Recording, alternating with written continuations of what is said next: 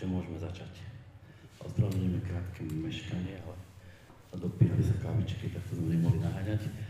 Príjemný podvečer na ďalšom z podujatí Text v meste, ktoré organizuje Staré mesto spolupráci s Lidskou literárno-informačným centrom a každý mesiac sa bavíme o nejakej téme, ktorá má niečo veľa spoločné s, s knihami a s literatúrou. Dnes sa budeme rozprávať o téme, keď eh, poetky píšu prózu. Ja by som tým pádom rád privítal eh, slovenské poetky Máriu Ferenčovú. Ahoj. Ahojte, dobrý večer. A Veroniku Tianiškovú. Dobrý večer. Veronika už uh, ako poetka za, za, začala písať ne, nejaké prozaické veci, vyšla aj kniha rozprávok a o Márii sa teraz šuška, že, že niečo prozaické pripravuje. Takže preto sú tu oni dve a myslím si, že sú to výborné hostky na, tú, na túto tému. Máme sa sice baviť o proze, ale ja začnem teda tú poéziou a chcem sa opýtať, že, že čo, čo vlastne e, sa v človeku deje, alebo čo ho príjme, aby začal písať, písať básne. Mária.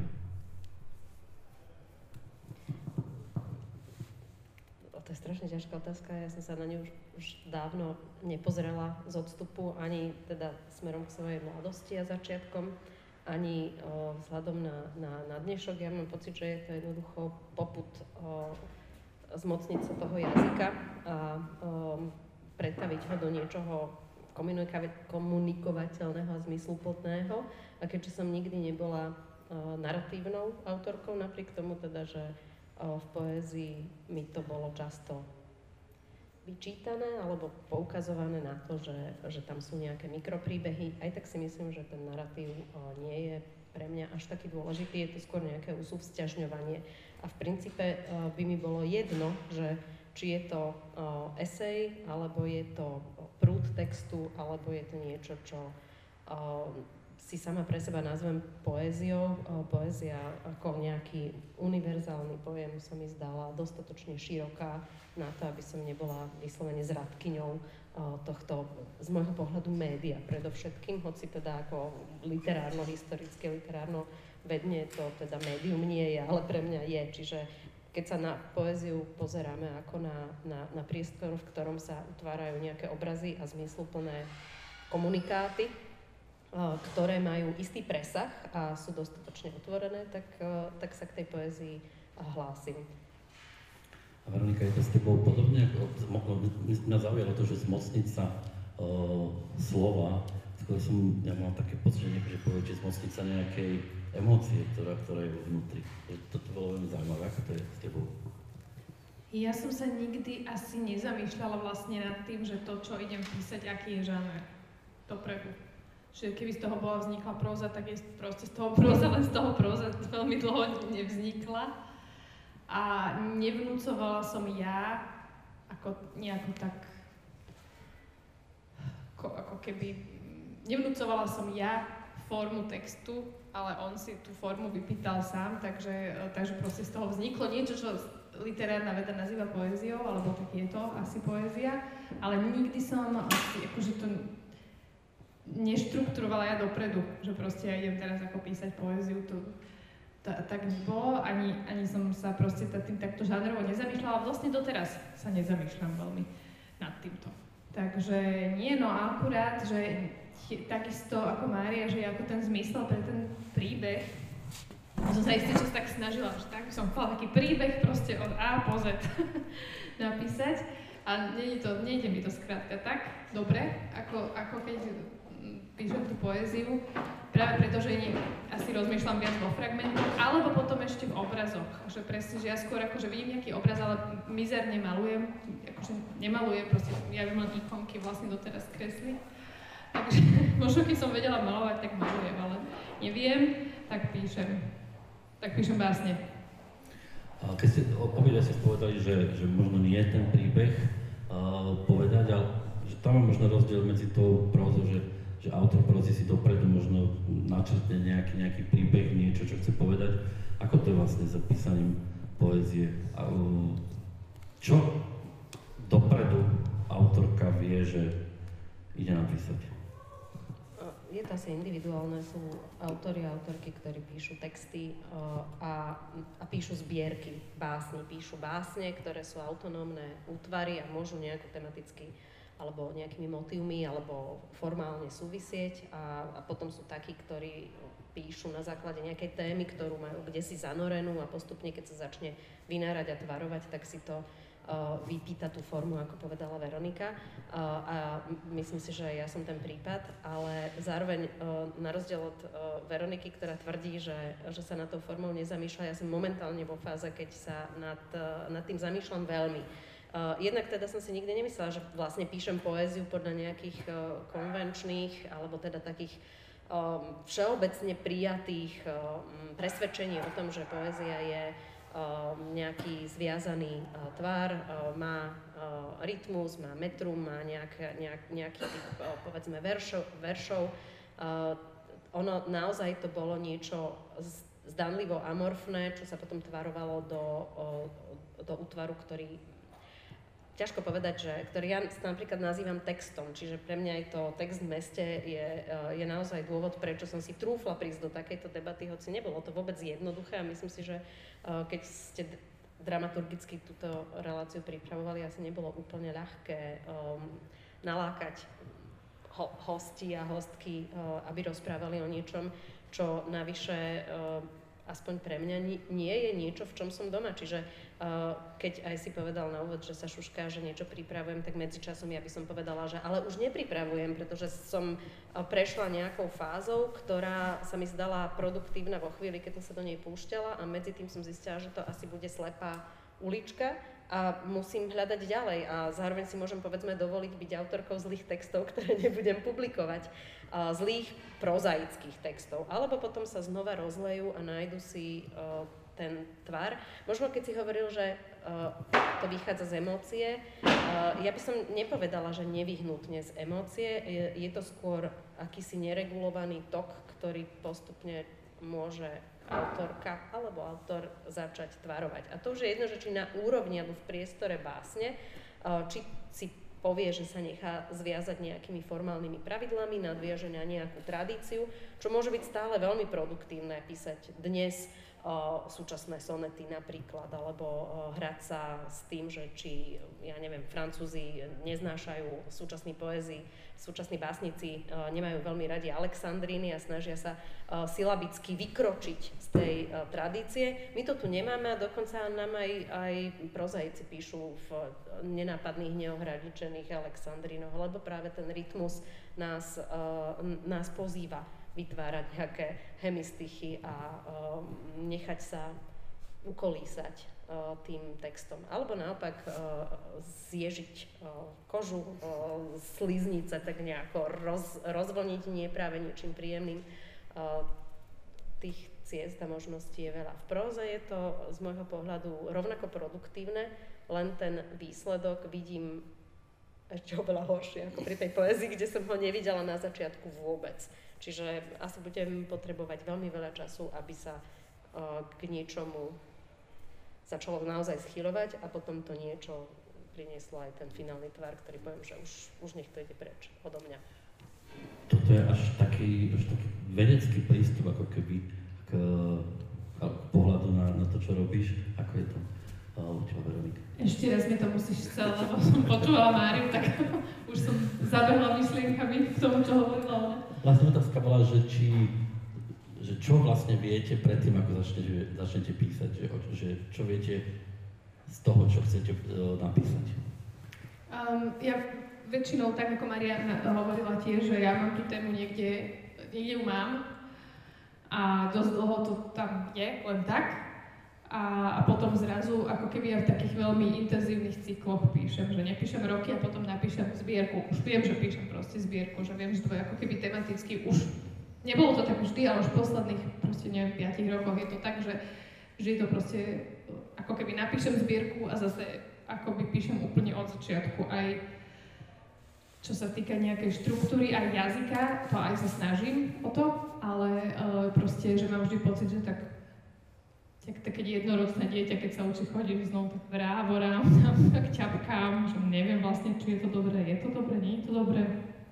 Neviem, kam to povedie, ale už tá téma ako keby začína veľmi tak otriasať, že už vlastne potom si to proste tú formu nejako nájde a potom to zase sa to uzavrie. Teda doteraz to tak bolo, neviem, či to tak vždy, ale, ale u mňa proste dominuje toto, že viem akoby o čom idem písať a viem zhruba že napríklad aké tam chceme subjekty, hej, že viem, kto chcem, aby hovoril a ostatné sa mi postupne rozkrýva. Ja potom dosť akože čerpám tak, že vlastne hľadám také záblesky počas, nebo hľadám, prichádzajú ku mne také záblesky počas dní, nejaké vety, nejaké obrazy.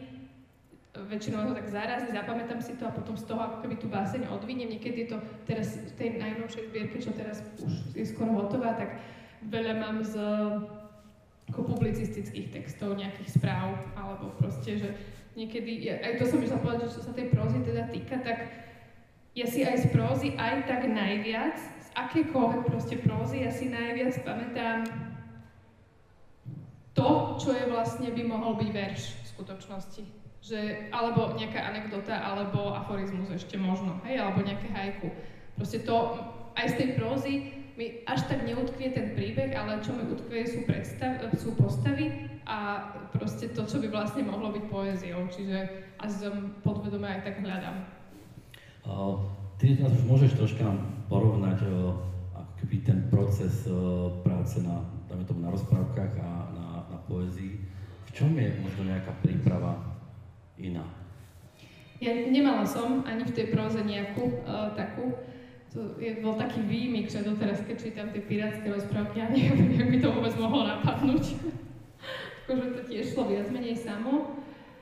Nie, nie som ja taký typ autora ani v tej próze a ani v tých rozprávkach, že by som si vedela akože sadnúť a že teraz napíšem na túto tému. To.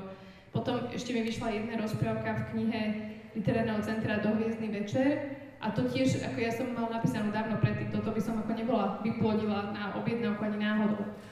No a um, tie pirátske rozprávky vznikali takými v, v, mnohými obráteniami na hlavu, by som povedala, lebo ja som to začala tak, ako Mária hovorila, že sa dostala do slepej ulice a ja som sa začala písať ako uh, text pre dospelých v zásade. A boli to vlastne úplne z opačného konca. Keď som si robila doktorát z majológie, z religionistiky, tak som si tam robila tie antropologické zápisky na tom výskume. A potom to som chcela ako keby napísať do prozy, lebo to bol v podstate celkom dobrý materiál. Tak som niečo písala, ale proste mi to nešlo, bola to nejaká slepá ulica. A z toho som to, zrazu mi z toho ale išli tie rozprávky, mi z toho vychádzali. Ono to tam vôbec nie je vidno, že čo je ten inšpiračný zdroj, ale ja som to ako keby celý čas vedela, aj ja som to s tým písala, že to boli teda tie štyri dievčatá, oni sú v skutočnosti indianky, to už tam proste nie je, ale uh, Takže, a potom som aj stratila ten text pre dospelých, tuším, keď som ho prepisovala do toho detského, potom som zase ten stratila, tak ručne som to začala znovu písať, som to mala celé ručne, potom som prepisovala do počítača a poslednú časť, tam som sa tiež zasekla napríklad, čo sa mi v poezii až tak napríklad nestáva, hej, že v próze sa mi stávalo také, že teraz bol ten príbeh, išiel a teraz oni sa tam dostali do nejakej proste šlamastiky, hej, tie dievčatá a ja som, že Neviem, neviem čo teraz, neviem. Ale ja si myslím, a povedala to raz Toňa Revajová, autorka teda detských kníh, ona povedala, že vy ak máte dobrú postavu, tak tá postava vám to povie. A ja som sa týmto riadila a tým, že ja som veľmi presne vedela, kto tie postavy sú a veľmi som tie dievčatá mala v hlave a vedela som, ako rozprávajú, ako konajú, tak ja ako keby stále som si pomyslela, že no povedz mi teraz, čo ideme robiť. A takto vlastne potom ako keby sa spustilo ďalej, ale toto sa hej, v poezii nestáva až tak, že uprostred textu proste sa vyšli na nejakú loď a čo, čo teraz tam, čo sa tam stane? A kým som sa odsekla, vždy to ako trvalo chvíľu a potom napríklad pred poslednou, ja som nevedela, ako to ukončiť. Tak nejak dobre, no a uh, končí sa to vlastne pri mori, keď sme boli v Chorvátsku, tak som to dopísala taktiež tak prišla tá kapitola, ale, ale tých zásekov tam bolo akoby viacej, lebo to vlastne všetko muselo sedieť, ale vždy som sa snažila akože fixovať sa v tom na tie postavy. Ináč by to nebolo šlo. Že ne, nebolo to tiež, že by som si ja akože štruktúrovane vymýšľala príbeh alebo dopredu, to vôbec nie. Ale povedala si, že vlastne keď eh, ideš písať báseň, tak máš predstavu, že, že vieš, vieš, vieš ktorý subjekt, ktorý čo chce povedať. Áno, áno. Že je aj v, pri písaní básni, že tá postava, ten subjekt, že zrazu ti, zrazu ti pomôže, ako, ako pri tých rozprávkach, že ťa posunie, posunie ďalej. To, ja toto mám, ale to, v tej poézii viac to ako keby sa opiera o nejakú aj vonkajšiu skutočnosť. Že proste naozaj mi napríklad niekto povie nejakú vetu, hej, alebo naozaj ju niekde prečítam. To v tej proze nebolo tak. Môžem k tomuto? Ja si myslím, že v tej zvlášť v súčasnej slovenskej poézii dochádza k polifónii, k takým tým mm, hlasom mnohých subjektov. Dokonca aj v rámci jednej básne sú prípustné dva hlasy, ktoré sa spoja do jedného a nie, ne, nevyrastá z toho postava. Čiže mňa tiež zaujalo, keď Veronika povedala, že už e, cíti subjekty, ktoré v tých básniach majú uh, hovoriť. To znamená, že tie poetické hlasy pre mňa už sú nejakou zakuklenou postavou. To znamená, že ten príbeh si možno nesú a ten hlas je určený aj tým, čo majú prežité. A ak uh, im rozumieš, tak unesú báseň a možno by uniesli aj príbeh. A to, toto je pre mňa najväčší problém v pripísaní prózy, lebo keď píšem postavu, tú postavu dokonca aj poznám, ale ona ako keby nepripúšťala toľko hlasov, ktoré uh, som mala k dispozícii, keď som písala poéziu. A keď si tie dva hlasy, povedzme, alebo tri uh, protirečia, mne sa zdá, že jazykovo aj emocionálne z toho môže vznikať veľmi produktívne napätie. Zatiaľ, čo v próze uh, je to už príznakom nejakého šialenstva tej postavy, alebo skrátka sa tá postava uh, začína uh, rozpadať. Alebo neudrží celý svet, potom je celý svet v jej hlave a je také typy textov, samozrejme poznáme v súčasnej próze alebo v próze 20. storočia a, a nie je ich vôbec málo. Ale zároveň tá, tá vôľa zdisciplinovať sa, vstúpiť do jednej postavy a udržať s ňou nejakú situáciu, narratívnu alebo javovú, to je jedno, mne sa ukázalo, že mi zrazu nestačí. To znamená, že budem sa musieť prepožičať, alebo teda čakať na postavu, ktorá bude taká polymorfná a polifónna, že unesie celú tú knihu. Ale nie som si celkom istá, že či to napokon bude môcť byť próza. Aha, pardon. Ja ešte by som len dodala to k tomu, čo Maria hovorila, že áno, že ja napríklad aj mám ako problém, keď teda som skúšala nejakú prózu pre dospelých, že teraz uh, ja, ja sa ako z, v tej poezii nemusím všetko prezradiť úplne, hej? Že viacej tam proste toho priestoru, podtým a toho tajomstva. A ja proste, keď to v tej próze poviem, tak mi to zrazu Zrazu aj niečo, aj zase, že niečo poviem a niečo nepoviem a nemôžem povedať tri veci naraz, lebo si protirečia, čo v tej poezii proste si pokojne môžu, hej? Že ako by si musím proste vybrať oveľa nejakú jednoduchšiu cestu v tej próze, ako v tej poezii, že nám to proste môže celé zaznieť. Mne v takejto súvislosti napadá viacero dvojdomých autoriek, ktoré ako taká jedna, ktorá napadne asi každému, je Margaret Atwood, ktorá píše aj prózy, aj, aj poéziu, ale iný príklad som chcela dať. Je jedna česká prozaička takej už vlastne mladšej až strednej generácie, píše pod pseudonymom Anna Bolavá, možno ju poznáte, je autorka takej tej řečovskej eh, trilógie. A ona napísala ako prvú svoju publikáciu eh, básnickú zbierku Černý rok. A uh, ja som si ju od nej vypýtala, lebo ma sa nedala zohnať a veľmi ma zaujímalo, že, že, že ako vlastne písala osoba, ktorej próza sa mi zdala Uh, najmä tá prvá kniha do tmy, uh, naozaj uh, húčaním takým polifónnym jednej postavy, lebo sme vo vnútri jej hlavy a ona to vlastne unesie, napriek tomu, že tam pristupujú aj ako také pramienky do toho toku iné postavy, ktoré potom rozpracovala v ďalších dvoch dieloch tej, tejto trilógie. A, a keď som čítala tú, tú, tú zbierku, tak som bola veľmi zasiahnutá tým, aká je to vlastne iba nejaká kostra, je to veľmi kusé. Ona tam veľmi presne si sformulovala atmosféru, ako keby každé to slovo, každý verš znel tou atmosférou, ktorou uh, potom mohla znieť tá postava, tá, tá hlavná postava na poli šialená, na poli rastlinná tej, uh, tej, tej prvej uh, knižky trilógie a ktorá potom ale vlastne získavala až takú ako keby sociálno-dramatickú štruktúru, uh, prózy alebo románu, ktorý má veľké množstvo postav a sledujeme ich čiastkové príbehy, že je to vlastne román v podobe mikropríbehov, poviedok, ale je to román, nedá sa to nazvať vôbec nejako inak a ktorý si udržiava možno práve s tým vodným tokom, že tam je veľmi, veľmi prítomná, prítomný vodný živel, tak veľmi tesnú spojitosť s tým pôvodným, a teraz opäť použijem slovo médium, poézie, ktoré slúžilo iba ako nejaký prípravný elaborát. Ja som v tom tie zakuklené zárodky tých románov nevidela, Vnímala som však tú rezonanciu, ako keby uh, všetko bolo obsiahnuté iba nejak energeticky, ale nie poeticky, nie syntakticky, nie, nie štruktúrou, len čím si hlboko pod hladinou. Ale zdá sa mi to veľmi zaujímavé ako princíp. A, a, a ďalšie príklady nám potom. To mi napadlo, že vlastne možno, že poézia je keby veľmi také osobné niekedy až intimné vyjadrovanie sa, ako keby ten autor alebo autorka je tou hlavnou postavou a v tej próze, budem rád, keď mi to vyvrátiš, a v tej, tej próze ako keby, že ten autor si tie postavy, to, to niečo, čo chcel povedať, že môže naozaj že rozložiť do, do viacerých, do viacerých rôznych postav.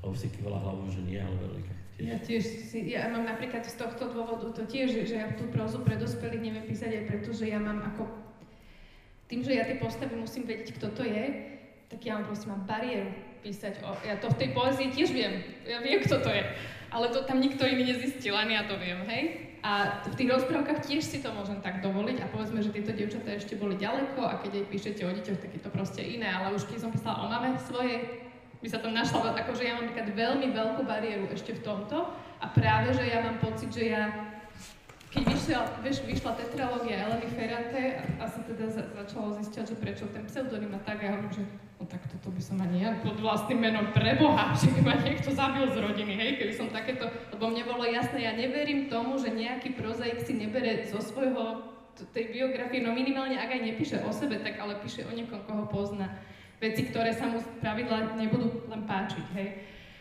Takže ja napríklad oveľa viac, ten poetický text, to ako píšem teraz je, je um, o, oveľa menej tam toto figuruje, že by som ja mala problém to prezentovať, že sa, a je to ako keby veľmi intimné, intimnejšie ako proza bola. V tomto smere by som sa toho viacej bála. Myslím, že sme sa tu dotkli tej, tej podstaty, lebo naozaj si nemyslím, že, je to, e, že to musí nevyhnutne byť znútra autora. Isté, že sú aj také, mm, ale tak je to nevyhnutne autorský hlas, ale aj v tej próze máme ten autorský hlas a e, dnes už možno aj preto nepíšeme e, z perspektívy vševidiaceho rozprávača, takého toho božieho oka, ale naopak skôr sa snažia autori a autorky nejak charakterizovať príznakovo alebo menej. Opäť to napríklad si zoberiem poslednú najnovšiu knihu Marka Vadasa, kde máme vlastne uh, v prvej osobe viaceré hlasy, viac alebo menej odlíšené, a, uh, ale už teda nejdeme definovať celú tú situáciu. Myslím si, že tá, to schovávanie sa za ja alebo schovávanie sa za inú gramatickú osobu, ktorú napríklad ja som používala uh, veľmi intuitívne na začiatku a potom čoraz cieľenejšie uh, aj, aj v poézii, svedčí o tom, že teda tu ten odstup, tú vzdialenosť musíme nejakým spôsobom uh, nastoliť. A myslím si, že Veronika povedala veľmi presnú vec uh, a uh, ja by som to definovala tak, že pre mňa bola poézia poznávacou metodou sveta. Že keď som ja ne, nerozumela veľmi dobre tomu, čo sa deje, bolo to samozrejme, povedzme, možno aj zraňujúce, ale aj v próze by sa to dalo, dalo riešiť a potrebovala som to vidieť, najskôr zbadať, tak som použila práve tie, tie obrazy. Čiže mne tá poézia vyjavila uh, scénu alebo situáciu, ktorú som následne mohla aj pochopiť. Uh, a čiže pre mňa ako je, je to naozaj nástroj na, na, na, poznávanie toho, čo, čo je okolo nás, alebo čo, ako sa na ten svet pozerám. Nie vždy viem, ako sa naň pozerám a tá poézia to do veľkej miery odráža. Môže to byť osobné, ale nemusí to byť nevyhnutne osobné. Môžem sa pozerať na niečo, čo je predo mnou, čo ma zasahuje, ale potrebujem uh, to, uh, to pomenovať. A v tej próze potrebujem už mať, ja už musím vedieť, že čo vlastne vidím, aby som s tým ďalej mohla pracovať. A uh, tam sa cítim ako pokorná začiatočníčka, pretože mohla by som si vymýšľať, alebo mohla by som to tak zakúkliť, ale nechať zároveň realistické, že uh, vzniknú, aj vznikli krátke texty, ja som ich napísala dokonca, áno, dokážem udržať pozornosť v prozaickom útvare, realistickej poviedke s rozsahom 15 až 20 normostrán, akurát ma to nezaujíma, lebo to, čo vidím, e, som iba opísala a nedozvedela som sa o tom niečo ďalšie. Čiže to, čo bolo pre mňa produktívne v poézii, zatiaľ som nenašla v tej próze. Pravdepodobne budem musieť tú tému e, hľadať oveľa hlbšie, až tam možno, kde si ju nechcem priznať a nájsť tú odvahu písať e, aj o ľuďoch alebo o situáciách, ktoré nemusia byť pohodlné ani tým, ktorí sa v tom spoznajú. V tej poezii je veľmi ľahké to uh, zakódovať a zakukliť, uh, v tej próze je to ťažšie. Môžeme si samozrejme pomôcť uh, inými situáciami, siahnuť uh, do histórie, napísať sci-fi a kódovať inak. Uh, tam som sa ja ale ešte napríklad nedostala. A možno aj to je, a to sa chcem ja Veroniky spýtať, že nie by som si chcela uzurpovať moderátorskú úlohu, ale že či, či, je to, či je to ľahšie vlastne, keď hovoríš, že vlastne rozprávky, alebo text, ktorý je pre deti, ti vlastne umožňuje sa uspokojiť s tým možno zjednodušením alebo tými jasnými kontúrami, ktoré vieš, že pre tých detských čitateľov sú vlastne dôležité a, a nutné. Tak ak som mala detské postavy, tak som o nich ako keby nevedela povedať niečo. Mala som detské postavy, ktoré mám rada, navyše, hej? A do, do tej prózy neviem, či by som si vybrala dospelé postavy, ktoré mám len rada. to je prvá vec. Ale keďže tie detské som mala len rada, tak, tak ťažko povieš o malých deťoch ako niečo úplne také, čo by bolo čo by ako nejak bolo, že by som si že že to ne, nemôžem, napíšem to, ale budem, pseudonym si dám, alebo niečo, hej, že, že tam ako keby nie je taká, mohla by byť, ale nebol, nepísala som ju zrovna na také témy, a plus aj tak si myslím, že tá detská tvorba má veľa proste s tou poéziou alebo to, ako ju píšem ja, má veľa, že tam proste bolo to v skutočnosti bolo veľmi lirické, hej, že veľmi proste ten, napríklad ne, nelákalo ma vôbec písať zatiaľ také, akože nejaké detské príbehy, také ako z nášho sveta reálne, že vždy tam ten svet proste, oni majú nejaký fantazín hermeticky uzavretý, alebo priepustný, ale akože že vždy je to nejaká... No je to bezpečná nejaká, zóna. Nejaká bezpečná zóna, nejaká bublina. A, a vždy sú tam postavy, to som ani vlastne sa na tým nezamýšľala, ktoré akože ja mám rada a teraz oni môžu mať nejaké detské nejaké akože huncúctva alebo nejaké zlé vlastnosti, ale to proste nie je to isté, ako keby, ja neviem, som analyzovala vzťah nejakej matky a céry, eventuálne seba a otca alebo seba, mami alebo mňa a ja neviem, niekoho ešte, nejaký akýkoľvek vzťah, že tam je ako keby oveľa by to bolo No nevedela by som to úplne. Nevedela by som to dokonca podľa mňa ani sa oslobodiť od toho natoľko, aby som to otvorene vôbec dokázala akože písať. A tým pádom by som vlastne, nebola som v tom tvorivá nikdy. Napadla mi taká vec, ty si pravila, že keď niekedy nevieš ako ďalej, tak môžeš nechať v tej básni nejaké také tajomstvo, niečo nedopovedané, čo má čitateľ si ako sám nájsť. Ty naopak si povedal, že pre teba sú častokrát básne, ako keby ti pomenovajú ten svet, odhalujú ti ten svet. Ako máte predstavu o tým pádom o čitateľovi poézie? Je to, má to byť človek, ktorý, ktorý hľadá nejaké tajomstvo v básni, alebo naopak má to byť človek, ktorý chce mať inak pomenovaný svet? hlavne si nemáme veľmi predstavu o, o, tých čitateľoch. Toto je možno aj ďalšia sloboda o, poézie, že vieme, že je to tak okrajová záležitosť, taká niková, že si môžeme dovoliť byť o, možno nekompromisné a, a ne, nemať očakávania o to, že čo bude pochopené, ako to bude prijaté. Ako každý autor s tým asi pracuje a počíta, keď už má za sebou aspoň jednu knihu, ktorá mala nejaké reakcie, čiže úplne sa od toho oslobodiť nedá. Ale v procese písania si myslím, ale to sa týka nielen básnikov, ja si myslím, že sa to týka aj prozaikov, že jednoducho, ak to má byť naozaj naliehavé, alebo ne, formulovať niečo dôležité pre toho autora alebo autorku, tak, tak proste by to malo byť asi nekompromisné a nekalkulovať. No ak je to objednávkový text, tak je to celkom iné. Ja si stále kladiem tú otázku v súvislosti s filmom, tým, že sa pohybujem v tom filmárskom prostredí, ako autorka scenára by som jednoducho musela pracovať s cieľovou uh, skupinou. Vlastne vždy, keď žiadame uh, financie na nejaký projekt, tak prvá otázka je, a pre koho to bude? A tam si nemôžem byť dovoliť nekompromisná a povedať, že ale veď už niekto hádam, ako si k tomu cestu nájde, lebo televízia má svoje programové sloty, musí to niekde do programu zacieliť. Poezia nemá tento typ zviazania, lebo ako je v podstate sa pohybuje dnes viac menej na okraji, alebo automaticky počíta s nejakým publikom, ktoré je zvedavé, tolerantné, ktoré sa nechá zasiahnuť alebo teda dúfa, že možno sa podarí vykročiť z toho malého uzavretého prostredia filmový, filmových literárnych kritikov, prípadne ďalších básnikov a poetiek a, a, zasiahnuť čitateľky alebo čitateľov zvonka. No, nedarí sa nám to nejako často, ale občas sa to pošťastí.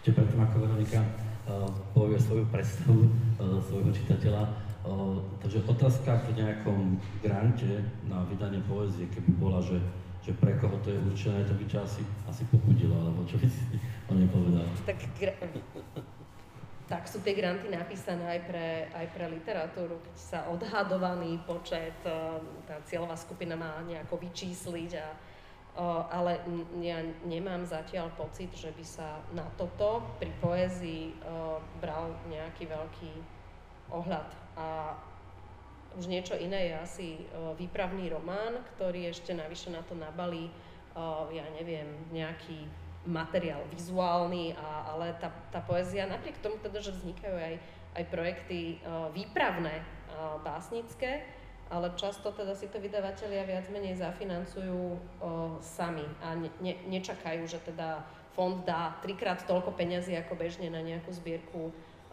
básni alebo básnickú knihu dáva, ale skôr teda sa pokusia autor s vydavateľom to nejak vyprodukovať tak, aby to zasiahlo širšie spektrum ľudí. No. Ako do krantovej politiky by som sem za, zachádzať nechcela, ale ja obyčajne, keď no, raz som žiadala na na básnickú knihu a napísala som, že komunita, mikrokomunita ako vždy, cca 50 ľudí na Slovensku, literárna komunita, básnici, v prípade šťastia môžeme z niekoľko násobiť možno pár ľudí v Česku, ale teda ako netvárim sa, že idem zasahovať tisícky ľudí, keď to nie je asi pravda. Takže Veroniky, čitateľ jaký? Alebo predstava. Ja mám takú úplne na toto akože jednu vetu, ktorú vždy si na toto poviem, že ja vlastne rátam s takým čitateľom, aký som ja písateľ. Proste. A, ako ani nad tým nerozmýšľam, ale tak to je. A, um, a presne som rozmýšľala, keď si ty začala o tom filme o divadle, že keď som študovala divadlo, tak áno, e, museli sme stále rátať s tým. Neviem, ako je to úplne pri tej próze, hej ale uh, akože pri písaní prózy, ale pri, pri divadle tiež stále sme, lebo divadlo bez divákov neexistuje a to teraz nemyslím nejako akože zle, že je poplatné, ale proste tam tá komunikácia je ako keby prioritná. A nehovorím, že poézia nepotrebuje čitateľa, jasné, že to nepíšeme sami pre seba, ale potrebuje. Na druhej strane ja by som písala, aj keby ma nikto ako nevydával, čo o tom divadle teda neplatí. Nemyslím si, že divadelníci by robili veci, keby nemali vôbec kde. No, ale to je vec rozpočtu. Jednoducho, keď raz divadelné predstavenie počíta aj s množstvom repríz, tak musí si uvedomiť, že no tak prídu na premiéru traja ľudia a oplatí sa potom to opakovať, oplatí sa do toho vlastne investovať energiu, oplatí sa stavať scénu, je do toho zaangažovaných veľmi veľa ľudí a pri filme je to ešte o dosť nákladnejšie, lebo teda tie rozpočty sú obrovské napriek tomu, že človek môže natočiť film na iPhone a postrihať si ho na, na vlastnom počítači svoj pomocne ako amatérsky alebo teda taký nejaký nezávislý film, ale uh, ten potom ťažšie získa uh, inú distribúciu, než možno nejaký festival, ktorý práve siahne potom, že aha, tak toto má iný spôsob rozprávania, je to v niečom nekompromisné, niečom produktívne, povedzme. Uh, a uh, ak to teda je inovatívne alebo, alebo zaujímavé akokoľvek.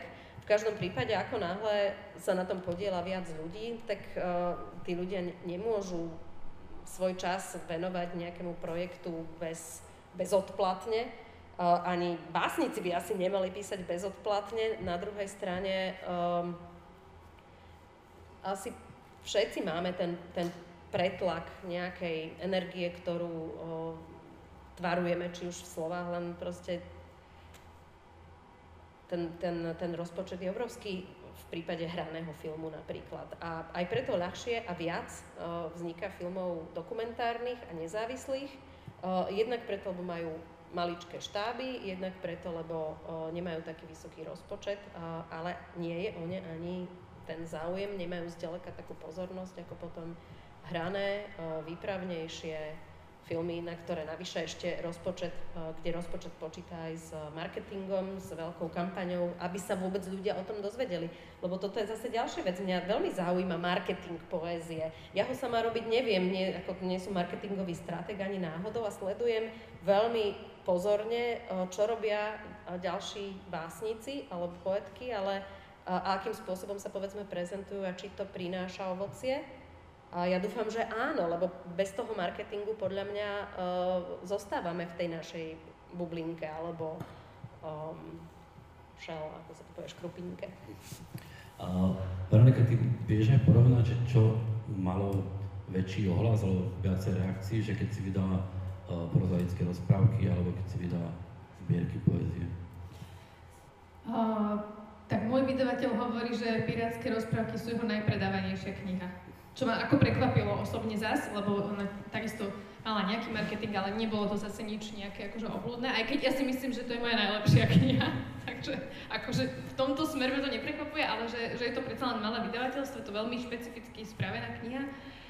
Takže, takže určite to malo, malo akože ten, ten dosah väčší. No aj si myslím, že tá detská tvor, tvorba pre deti, tak poviem, má veľmi teraz akože ten marketing je obrovský, až by som povedala mm, prebujneli v niektorých prípadoch neodráža tá, tá vizuálna stránka tú literárnu tých kníh, ale, ale teda, že je toho, ako ten trh s, detsky, s vecami pre deti alebo s textami pre deti je obrovský a tam sa akože dá tomu spraviť veľa, si myslím, že tá poézia je samozrejme uzavretejšia. Nehovoril mi, nakoľko správy s nedomovou, ako, ako na tom boli v tomto smere, ale určite tie rozprávky boli na tom lepšie.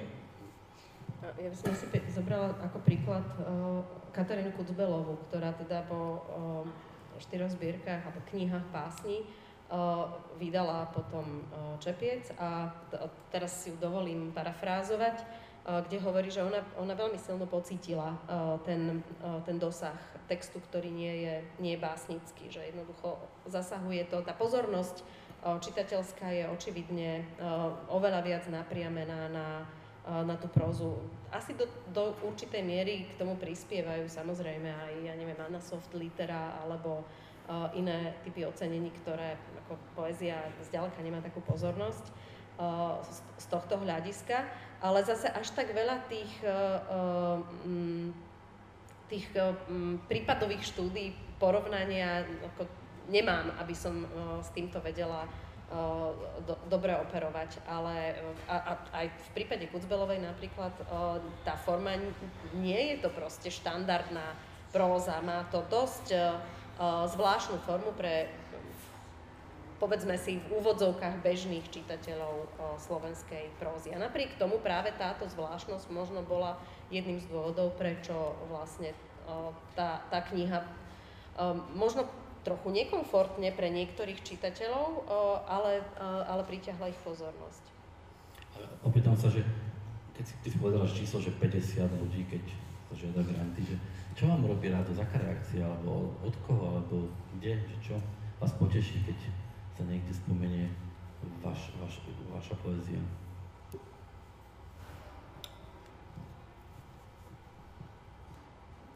Ja keď som napísala správy z nedomovou, čo vlastne posledné, čo vyšlo ako e, básnické, tak tým, že to čerpalo z tej sociálnej sféry, tak ma potešili reakcie odtiaľ.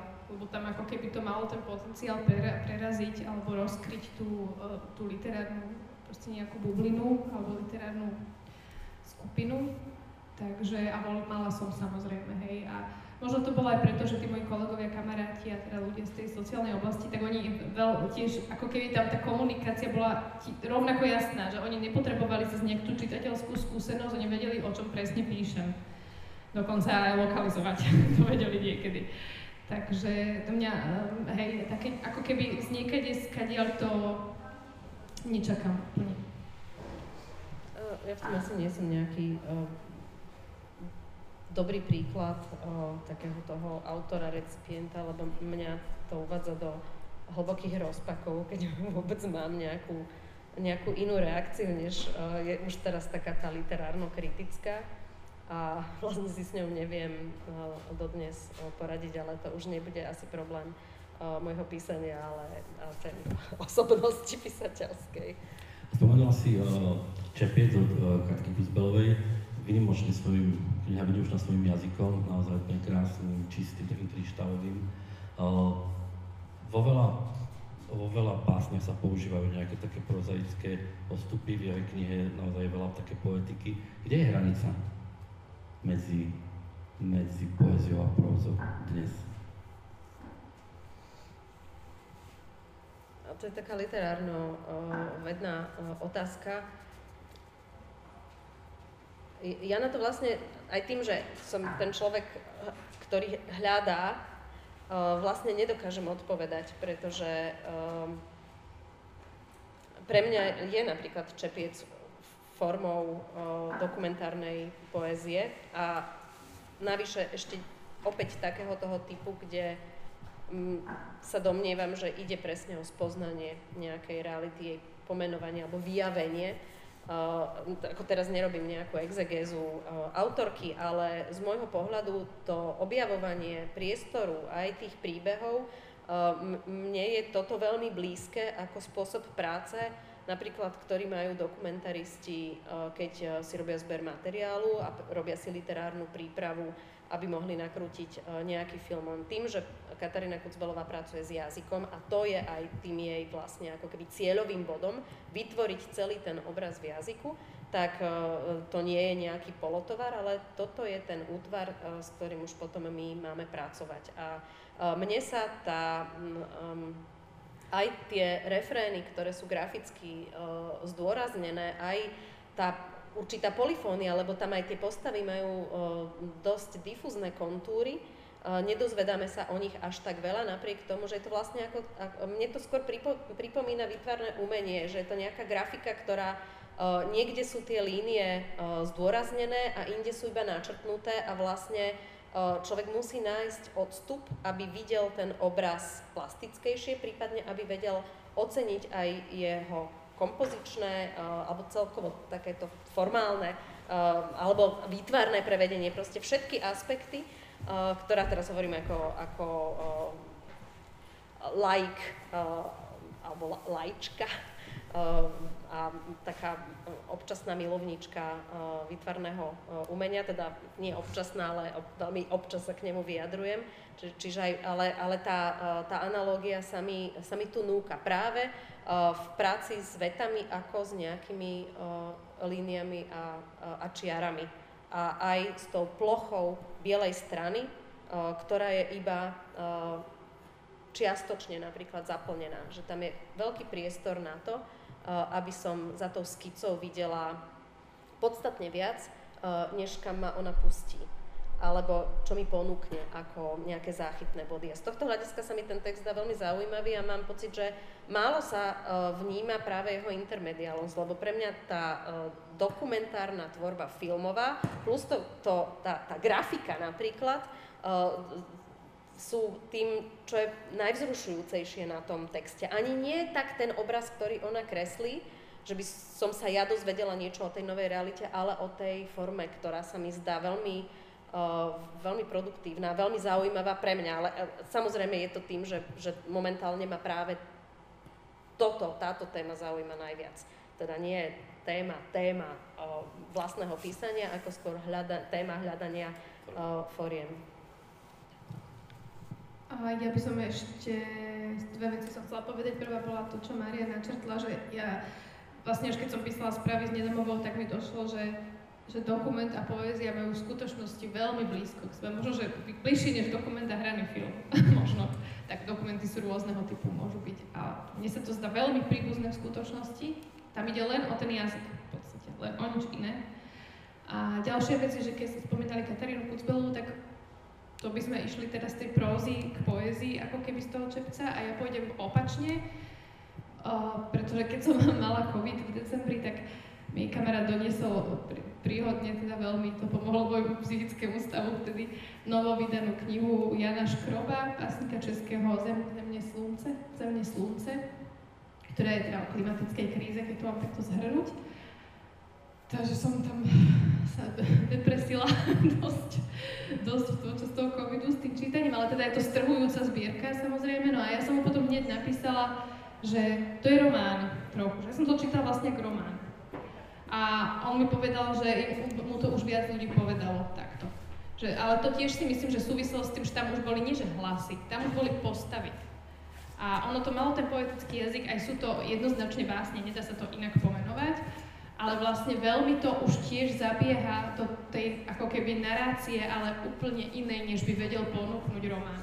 Tam by úplne ináč samozrejme sa na to muselo ísť. Čiže tá hranica je asi formálna. No. Teraz ako keby niekedy ani nebola tá hranica medzi teraz keď potom, čo sme hovorili o tých veciach. Ale pre nás podľa mňa ani nie je taká dôležitá. Pre nás dve. To neznamená, že, e, že to pre literárnych teoretikov nie, nie je... No, čitateľov tak pragmaticky, pretože čo čitateľom o, predostrieme ako román, tak na to sa budú pozerať ako na román. Môžu sa priečiť, môžu s tým polemizovať, ale o, tým si nejako nastavia očaka- očakávania a, a, a tým, že to pragmaticky definujeme, tak aj ich vlastne, ako s nimi začíname viesť nejaký dialog alebo uzatvárať s nimi nejakú dohodu o tom, že tak čo teraz bude ako, čo bude románom v tomto, v tomto prípade. A uh, z môjho pohľadu je to jedno. Je úplne, tá, ale z môjho pohľadu je v podstate jedno, že či je film fikcia alebo dokument. A ja som to svojim študentom, kým som ešte učila, hovorila, že tie hranice sú, sú vo vás. Ako to vy budete čítať, tak to si tam vlastne uh, zadefinujete. Vy sa môžete pozerať na kostýmový film z 30. rokov ako na dokument doby, ako na pohľad na, ja neviem, uh, ženu, ženské telo a ženskú rolu vo, vo, vo filme, jeden z príkladov, alebo na nejaké um, symptómy, povedzme, uh, takej alebo onakej propagandy uh, v nejakých období na prelome 30. a 40. rokov v Nemecku, a, a, a je úplne jedno, že či tá fikcia funguje podľa nejakých dramaturgických pravidel, lebo vy to v tejto chvíli čítate ako dokument. A takisto môžeme pozerať dokument, alebo dokumentárny film, ktorý je takto označený, ale má veľmi silnú naráciu a odrozpráva nám um, uh, Searching for Sugar, Sugar Man bol taký film, uh, ktorý vlastne vám bol tak strhujúco narratívny, že e, bolo v princípe úplne, ako bol to skutočný príbeh, ale tá príbehovosť bola taká silná, že sa vám proste pred očami uh, o, o, odohrá vlastne uh, životopisný román, ktorý má skoro až takú detektívnu povahu a zároveň lifestyleový nejaký uh, taký ten drive a, a, humor a túžbu uh, rozkryť to hudobne, ale, ale predovšetkým ľudsky. Čiže ten príbeh z tohto hľadiska, z toho filmu robí z môjho pohľadu vlastne hm, hraný film, sledujem to, ako je ten príbeh odrozprávaný. A áno, ten príbeh je pravdivý, ale uh, tá, tá forma, ktorou je to vyrozprávané, mi absolútne susedí s, s hranými filmami. A ten pôžitok, ktorý z toho mám, je rovnaký, ako keď sa pozerám na, na film, ktorý má zápletku kompletne vymyslenú, alebo uh, vytiahnutú uh, z bežného života. Čiže, ale v tomto naozaj si uvedomujem, že, že, že ja som taká semiopragmatička, to bolo moje teoretické ukotvenie pri teórii dokumentárneho filmu a, a stále sa toho do veľkej miery uh, držím. Ale ja si myslím, že ten film, ktorý si spomenula, sa začím pošukujem, že druhá väčšina ľudí, keď na ňo spomína po, po rokoch, tak si myslí, že bol hraný. Naozaj, že to bolo tak, tak urobené. Spomenula si pri Katke Kuzbelovej, ale aj pri sebe úplne na začiatku, že vlastne ide akoby o uchopenie slova. Je to to, čo má poézia aj próza tak najviac spoločné? Ja si myslím, že... že to je jeden zo základných znakov literatúry. Že k tomu asi nemám veľmi Jasne. čo povedať. Ale je to uchopenie jazyka, je to uchopenie sveta. Akože to je, je to triáda, nie je to len to, uh, uh-huh. len to, to uchopenie slova, pretože ako náhle ho uchopíme, tak ho mu vytvoríme nejaký priestor a už ten priestor môže byť priestorom uh, aj vymýšľania, čiže vedie do fikcie, alebo skôr skúmania toho, že čo s ním môžeme urobiť, čiže do toho dokumentu. Ale... A ešte teda na záver sa musím pýtať, teda, ako to zaujme s týmto tvojou prozaickou vecou? Ja si dávam všetok tešiť, čas, alebo... všetok čas na to, aby uh, som to pozahadzovala, vytvorila na novo. Uh, neviem, ako mám pocit, že moja jediná sloboda je v tom, že uh, keď napíšem text, s ktorým nie som spokojná, že ho nemusím vydať. Povedala si, že no, niekde, niekedy v úvode, že máš niekedy pocit, že to je, že to je zlé, že ďalej nie, že to je zlé. Mám veľmi veľa textov, ktoré a... považujem za zlé. V prípade poezie som ich mala oveľa, ale oveľa menej. A dáš to niekomu aj akože zhodnočiť, či to je iba subjektívny tvoj pocit, že to je zlé? Lebo niekomu sa to môže naopak veľmi páčiť. Či až keď ty budeš To je otázka toho čitateľa. Keď Veronika povedala, že píše pre takého čitateľa, ako je ona sama, tak asi aj ja píšem pre takých čitateľov, ako som ja sama. Čiže kým sa to nebude páčiť mne, nepôjde to von. To je v oboch prípadoch, či to je poézia, či to je proza. Opýtam sa Veronika aj teba, že na čom teraz pracuješ? Poézia alebo proza? v poezii do, dokončil, alebo dokončujem, ale už to gro hotové na ďalšej básnickej zbierke, už je vlastne to tak polovične odovzdané. A, ale ešte akože stále pribúdajú troch, po troche tie texty, sa ešte bude triediť, ale k tomu, čo si sa pýtal Márie, že ja tiež viem aj pri tých básniach, že ja aj viem, keď to už aj bude dobre, keď už to začnem písať. Hej, že ešte možno trochu tam niečo zmením, alebo alebo, alebo potom by som povedala, že keď mám veľa tých textov, tak mám pár ľudí, ktorí mi poviem, že vyberte 30 proste. A na čom sa zhodnú, to ten najväčší prienik dám. Ale, ale viem proste rovnako ako pri tých pirátskych rozprávkach som proste vedela, ktoré časti nie sú dobré. Alebo že to nejako... Neviem, to človek vie už podľa mňa odhadnúť, že to nejak tam škrípe nesedí. A to je podľa tá ako jazyková nejaká, že, že proste strašne silno to cez ten jazyk sa vníma. No. Takže iba toto ja robím a mala som nejaké rozprávky iba pre akože vlastnú potrebu. Ja si píšem pre vlastnú potrebu rozprávky. ale nezdá sa mi, že by som ich zatiaľ, akože by to bolo niečo, čo by som išla uverejňovať, lebo není to podľa mňa dobré. Dostatočne. Tak eh, na záver sa vždy pýtam hostí, chcete sa niečo opýtať ešte? Aha. Nemusíte. Nie, treba. Uh, tak ďakujem veľmi pekne, Veronika Diadišková a Maria Ferenčová boli dnešnými hostkami. Ďakujem, že ste prišli. Ďakujem.